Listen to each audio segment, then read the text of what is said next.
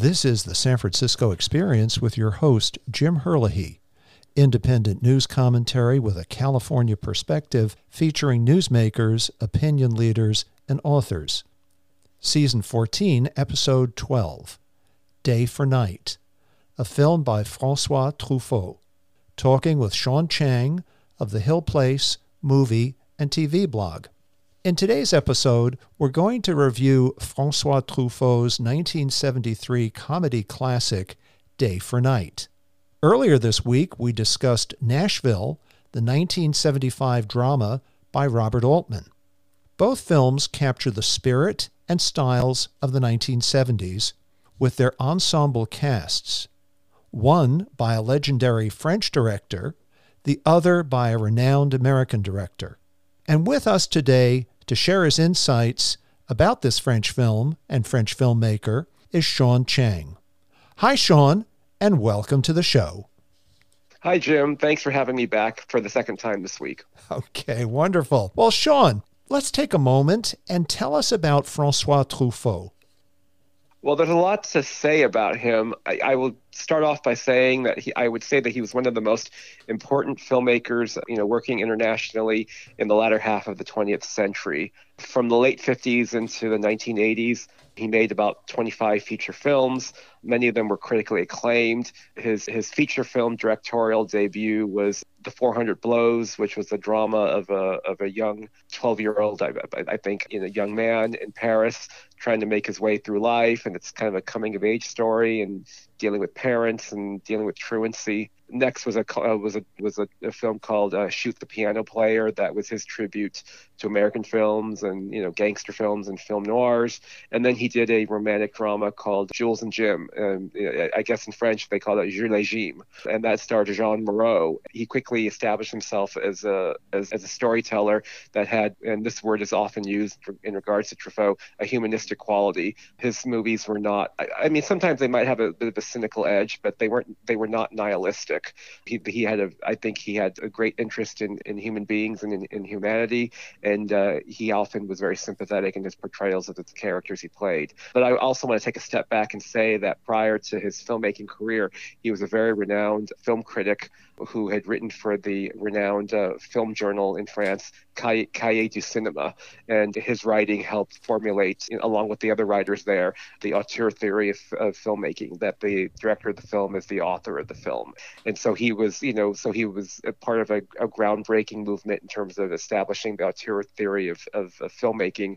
And then in terms of his own directorial debut, on directorial debut, excuse me, directorial career, um, he was part of what was called the French New Wave. He was part of a group of filmmakers in that era that was changing the way films are being made by having. Uh, I, I, it, the French New Wave is, is too complicated to try to encapsulate in a, in a short discussion like this, but I would simply say that they were trying to not follow what was what was the established convention and was trying to find a new way of of telling stories on screen. Uh. You know, and, and so that was his background. Okay, let's uh, let's come back to the film itself. Day mm-hmm. for Night, or the. French title was La Nuit Américaine. This film actually won an Academy Award for the Best Foreign Film, right, Shaun? Mm-hmm. Yes. It was kind of odd because um, it was entered, it was submitted by um, by France to the Motion Picture Academy in 1973 as their nomin- uh, as the film that they wanted considered um, for best foreign film, and it won that year. But what was odd was it was it was the following year, I believe, that the film actually uh, received a theatrical release in America. So the following year, Day for Night was back at the Oscars and was nominated for Best Director, Best Supporting Actress for Valentina Cortese, and Best uh, Original Screenplay. So it was kind of weird because of a weird te- um, kind of a technicality. It got to basically be considered for two years in a row. Uh huh. Now t- let's talk about the film because earlier in my comments I mentioned that I was comparing this film to Nashville. The comparisons are well. Let's see. They they both take place in the early 1970s. They're both mm-hmm. ensemble films. One, mm-hmm. of course, Nashville is a drama. Day for Night is a comedy. But to the extent that they both took place in the same era and the same styles and the same spirit, you and I discussed it and we thought, gee, it would be interesting to kind of compare these two different directors, these two different offerings that they, they put before us. So let's talk about the film itself, because as you mentioned earlier, this is a this is a movie about making movies, right? It's a film about the making of a film in France called Meet Pamela. Yes. Je vous uh, présente Pamela. Uh, forgive me for my bad pronunciation. Je vous présente Pamela. Yes. Yeah, exactly. Thank you. You're better at it than I am. anyway, um, with my California accent, I basically mangled that one. Anyway, but nevertheless, it's a story of a making of a film in France. It's more of a conventional studio shot you know, melodrama, and the film within the film stars various actors that are kind of very similar to the real life actors that are playing them. For instance, the leading lady of this film within the film that's being made is a character named Julie Baker, um, who is a British actress, but who's having a success, who is a, currently a successful motion picture star in Hollywood, and she's played by Jacqueline Bisset, who is a British actress who, at that time, you know, was enjoying a wonderful career, you know, and beginning the beginning. Uh, kind of the early stages of her stardom, uh, which continues to last to this day. Uh, the older man in the film that her character falls in love with is played by Jean-Pierre Aumont, and in the in the film within the in, in the storyline of Day for Night, we find out that his character Alexandre is a French film star who br- briefly had a period of time making uh, films in Hollywood, which is very similar to Jean-Pierre Aumont, who in the 40s and 50s also had a Hollywood career. And then playing the wife of the older man who gets betrayed is uh, on screen. Uh, I mean, the real life actress is Valentina Cortese, but her character on screen is Severine. And similar um, to you know Valentina Cortese, Severine is an Italian film actress who also worked in Hollywood, you know, in the 40s and 50s, and who also worked uh, with Federico Fellini. There's a line in the film where Severine says, "Oh, I don't have to say the lines. I'll just uh, I'll just say numbers one you know one after another, just the way Federico you know, had me do." And you know, in real life, Valentina Cortese acted in Juliet of the Spirits, which is a Fellini film.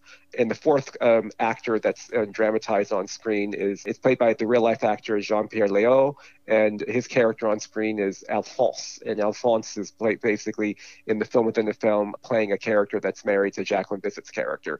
It's a little bit confusing the way I've laid it out, but I, the reason I explained it the way I did is is that the actors on screen and, and the, char- the characters in the storyline really echo the actors that were hired to play the play them on screen.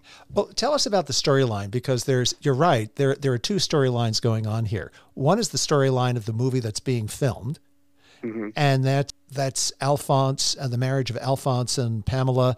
He, Yeah. he brings her home to the parents' house, introduces her to the parents, and then suddenly Pamela, his new wife, takes an interest in Alphonse's father. Alphonse is the name of the actor, the character in, in the story, but, but but not the character he's playing in the film. So let's not confuse the the. the uh, but nevertheless, you know, what, you've got the general plot of the movie correctly, though. So that's the that's the storyline of the movie. But then so as you said, it's a movie within a movie. So we're Yeah. we're watching these actors the behind the scenes if you will, going to makeup, going to wardrobe, going to uh, learning their lines, having affairs left, right and center, etc. And then part of the film is actually the making of this this film called uh, Je vous présente Pamela. Well, I I think it might have been easier if we just basically start off by I I, I apologize to listeners by talking about the plot of the film within the film, um, but it's really about the making of this movie, and it's really about the day to day activities, um, you know, among the crew and the cast in terms of what happens, and it's also really about the interaction between the cast and the crew and all the calamities that come up during the making of a film. Francois Truffaut, who co-wrote this film and directed this film, he plays the director of this film within the film Ferrand. Um, so that it had had another layer of confusion, you know, for people, you know, and and and his character. There's no, it's similar to Nashville. There's not really like a main character in this movie. I mean, Jacqueline Bisset being the biggest star in the cast is top billed, so in, by and large, she's considered the quote unquote star of the film. But she doesn't even show up until 40 minutes into the film. I mean, once she shows up, she's a very major presence, you know, pretty much to the end of the film. But looking at it again, just to get ready for this podcast, I would say that uh, Truffaut as Ferrand might be, you know, inadvertently the main character of this film. You know, we're following him from the beginning to the end, trying to get this film made. But the reason why, you know, you wouldn't think of him as the main character is because it's a low-key character. He, he, you know, he blends into the background. He's an important character. He works as a director, but he doesn't dominate the scenes uh, the way another another film within the film being made uh, might dramatize a director. Because I think it reflects something that I read in an interview about Truffaut. He really didn't want to be a dictatorial director in his own career, so I think he makes Ferrand a very laid back director, a very gentle director, but a director who can be a little bit manipulative himself. Because sometimes when there's drama going on amongst the the, the, the actors and the filmmakers, um, he might ele- use elements of what's happening behind the scenes and, and add it to the film that he's making. So it's it's a comedy, but there's also some dramatic elements as well. There's a wonderful scene where the Valentina Cortese character Severine is trying to do a scene, and it's designed as a long take, a long unbroken take, but she keeps getting her lines or she get keeps opening the wrong door and and whatever have you. And we find out from a character in passing that the Severine's character has a son who's dying of leukemia and that she didn't want to take that film role, but she was convinced to do it. But she's waiting for that phone call that maybe her son has passed away, so she's she's under a lot of strain. That scene um, was probably what got her her Oscar nomination um, because she's terrific in that scene. Uh, she lost to Ingrid Bergman, and if anyone wants to look it up on YouTube, Ingrid Bergman's acceptance speech was one of the most incredible acceptance speeches in Oscar history because rather than Ingrid Bergman won for Murder on the Orient Express, and rather than thank all the people she worked with and talk about how great her performance was, she spent her speech apologizing to Valentina Cortese, yes. who she who she who she felt should have won because yeah. she felt that that Valentina captured what all screen actresses go through in terms of trying to get a film made, all the stress and all the anxiety. I saw that YouTube clip that you recommended to me, and Bergman was absolutely gracious and charming and heartfelt and very mm-hmm. sincere in saying yeah. that uh, saying that Valentina, who was sitting there in the uh, the audience of the Oscars, that she should have won uh, Best Supporting Actress and not uh, Ingrid Bergman. So that that was an interesting vignette. Shaun, what do you think was the the win? Why was this film so popular with American audiences, and why did it win the Oscar? Oh, I think it's because I mean, it's an entertaining movie. It's a funny movie. Yes. I would often tell people that if they really want to get a start watching foreign films, French films, European films, Day for Night's a good place to start. It's it's the gateway European film to start, so that you can get, get a flavor as to what you know movies made overseas in Europe are like. It's a, it's a very accessible movie. I think the thing about Truffaut is is that he was an accessible filmmaker I mean, he was like like I said earlier, you know, he was not he was not a nihilist in his filmmaking, and he really he was not somebody who believed that uh, cinema should be.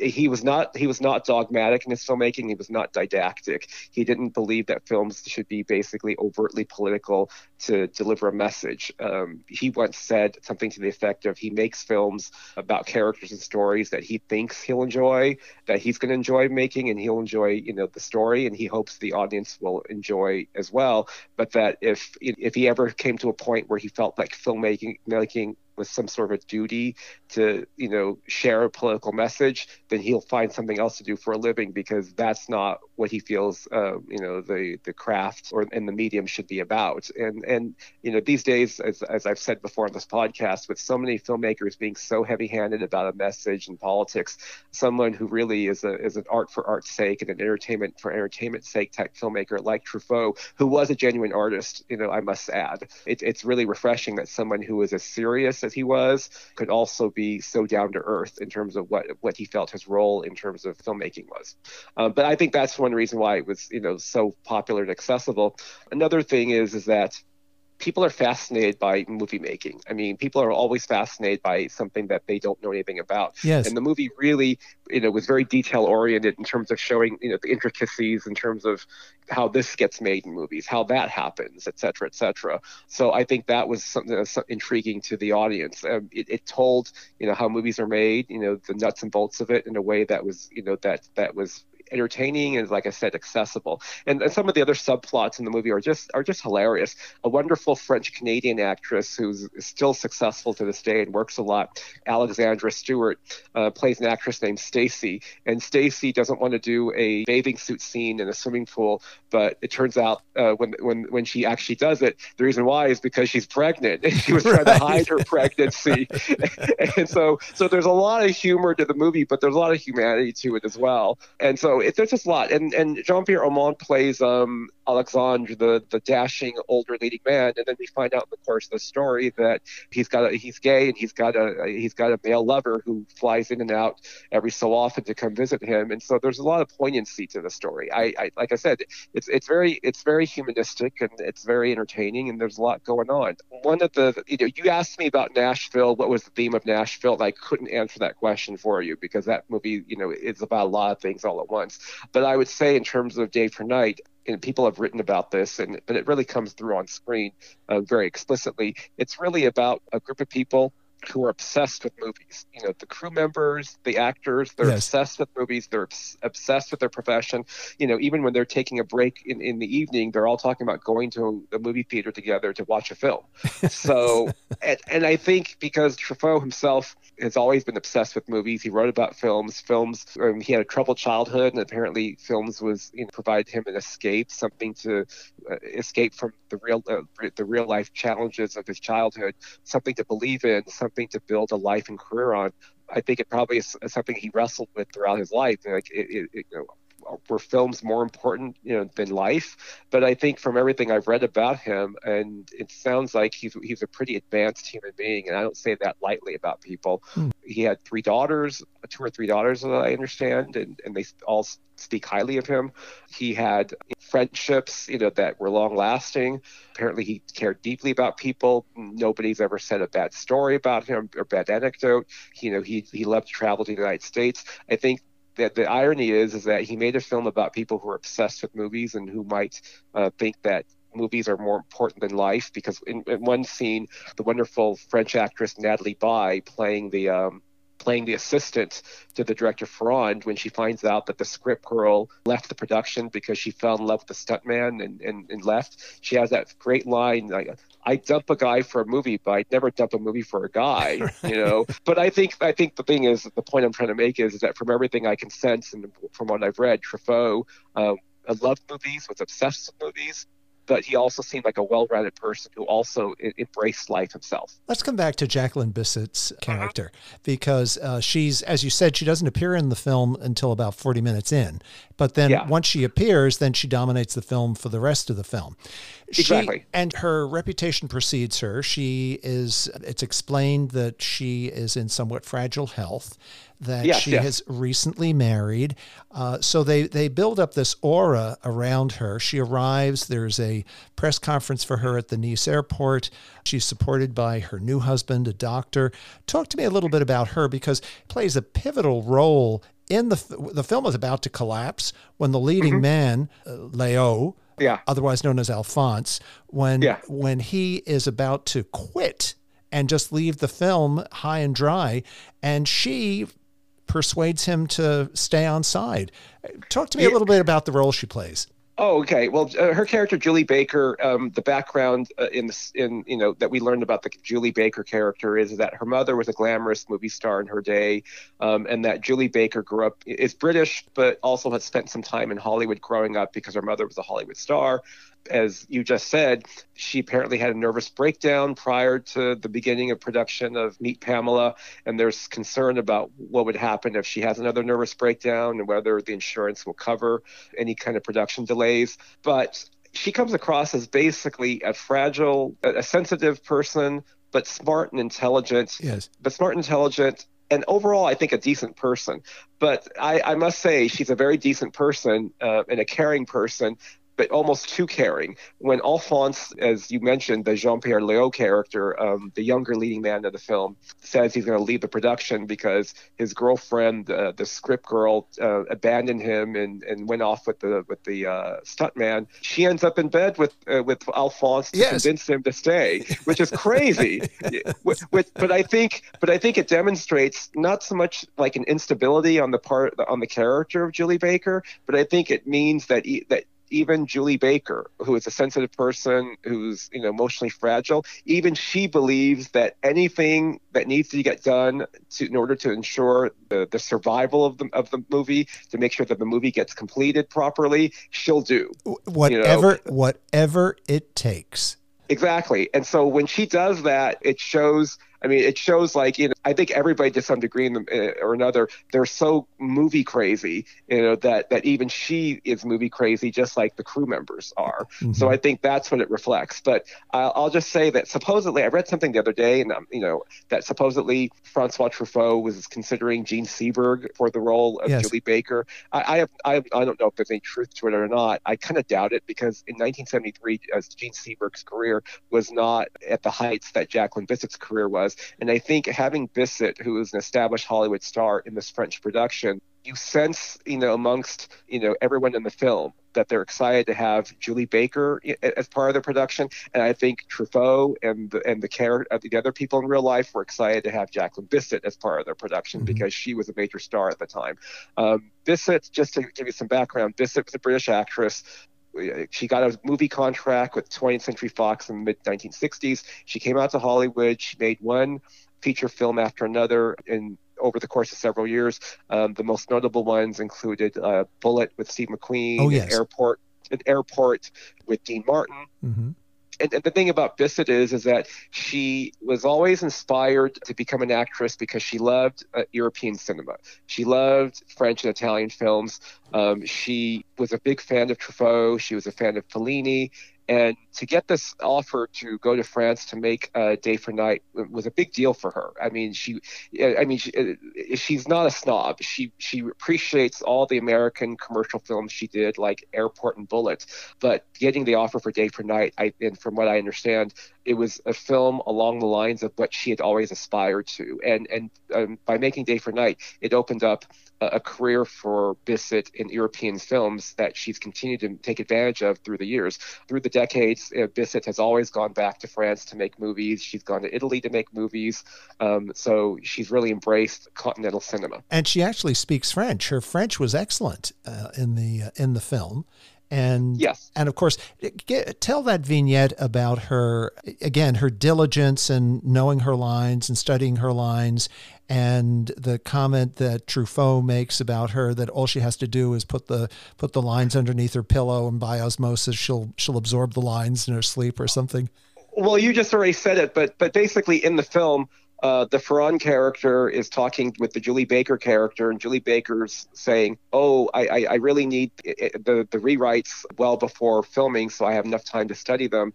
And his character says, "Don't worry, you know, just read it once, put it under your pillow, sleep on it, and you'll know it by morning." And her character just kind of, and he walks away, and her character goes, "Oh, optimista," and she, and in real life, apparently, that's what happened. That she had said to Truffaut in real life French is not my first language, but so please give, give me enough time to study them. Uh, please don't please don't um, provide me the, the lines at the last minute. And he said, just don't worry, just read it once, put it on your pillow, sleep on it, and you'll know it by morning. And in real life, apparently Bisset said, optimista. But then when she got some rewrites later, she found that apparently Truffaut had written that into the film, that, that exchange for, for their characters. So I, I that, that gives you an example of how, like, in the film within the film, Ferrand is taking elements of the of the actors and putting it in his film, and Truffaut is doing the same thing. Well, Shaun, in the remaining few minutes of the podcast, do you have any closing thoughts for our listeners? Because this film is was made 49 years ago. It won the Oscar in 1974, I believe. But in in many respects, it's a it's it's still very current, especially especially for anyone who is a fan of the 1970s. The styles, the themes uh, are, are all present in that film. Any closing thoughts for our listeners as to why they should invest the time and the effort in seeing a film that was made in 1973? Oh, well, it's a great movie. I mean, I don't know what more to say beyond that. It's a it's a great movie. It's an entertaining movie. It's a funny movie, and it's moving and touching. You'll you'll like these characters. I mean, it, it's absolutely terrific. I, like I said, I'm, I'm in the in the moments remaining. Like I said, Nathalie Baye, who plays um, the the assistant to the director, uh, Joelle, is a terrific character. She's smart. She's with it.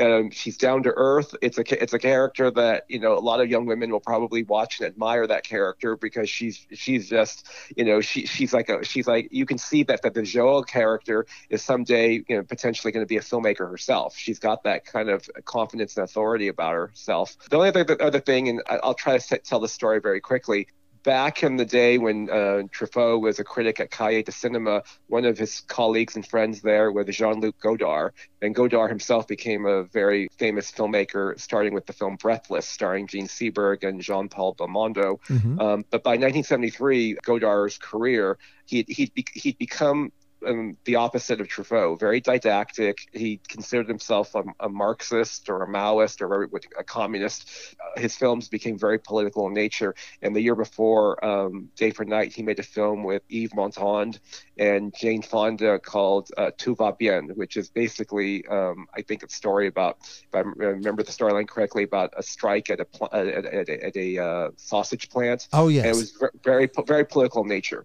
I guess Godard was angry at Day for Night when he watched the film, and he wrote um, a letter to Truffaut uh, calling the movie Truffaut's movie a lie and saying that you know you didn't really delve into the reality of filmmaking, you didn't show the little people. So, uh, I'm paraphrasing what yes. of it, and to and to make up for it, maybe we should make a film together, and you should, you should finance my next movie so that we can make a film that's truthful about filmmaking.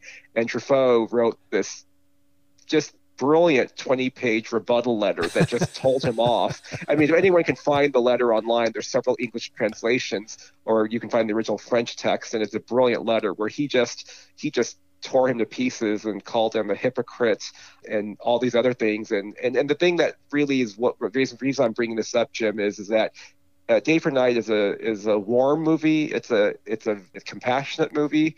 Uh, it's a movie made by somebody who likes people. And the thing that's remarkable about the letter is is that he castigates Godard for his treatment of people through the years, and he has a whole laundry list of people, and he goes into depth about you did this to that person, you did that to that person. Know, she's just gotten out of the hospital, or she's in the hospital because of an accident, and da, da, da, and I think going tying it back to the theme of what I was saying before, are you know movies more important than life? That letter showed that life was just as important eh, as movies for Truffaut. That Truffaut was really connected to the people around him and cared deeply about them, and was not this self-centered narcissist. He really, basically, you know, had a had a sense about about humanity, and I think that's what that is reflected in his movies and why his movies are as well regarded as they are.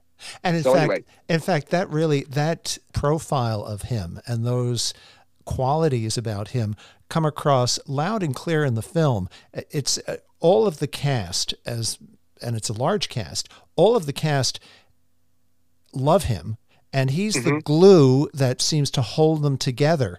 Uh, as you said, it's funny, but there's a warmth about the ca- uh, about the cast, and they all want to do well. In part because Truffaut himself is such a a likable and charismatic character.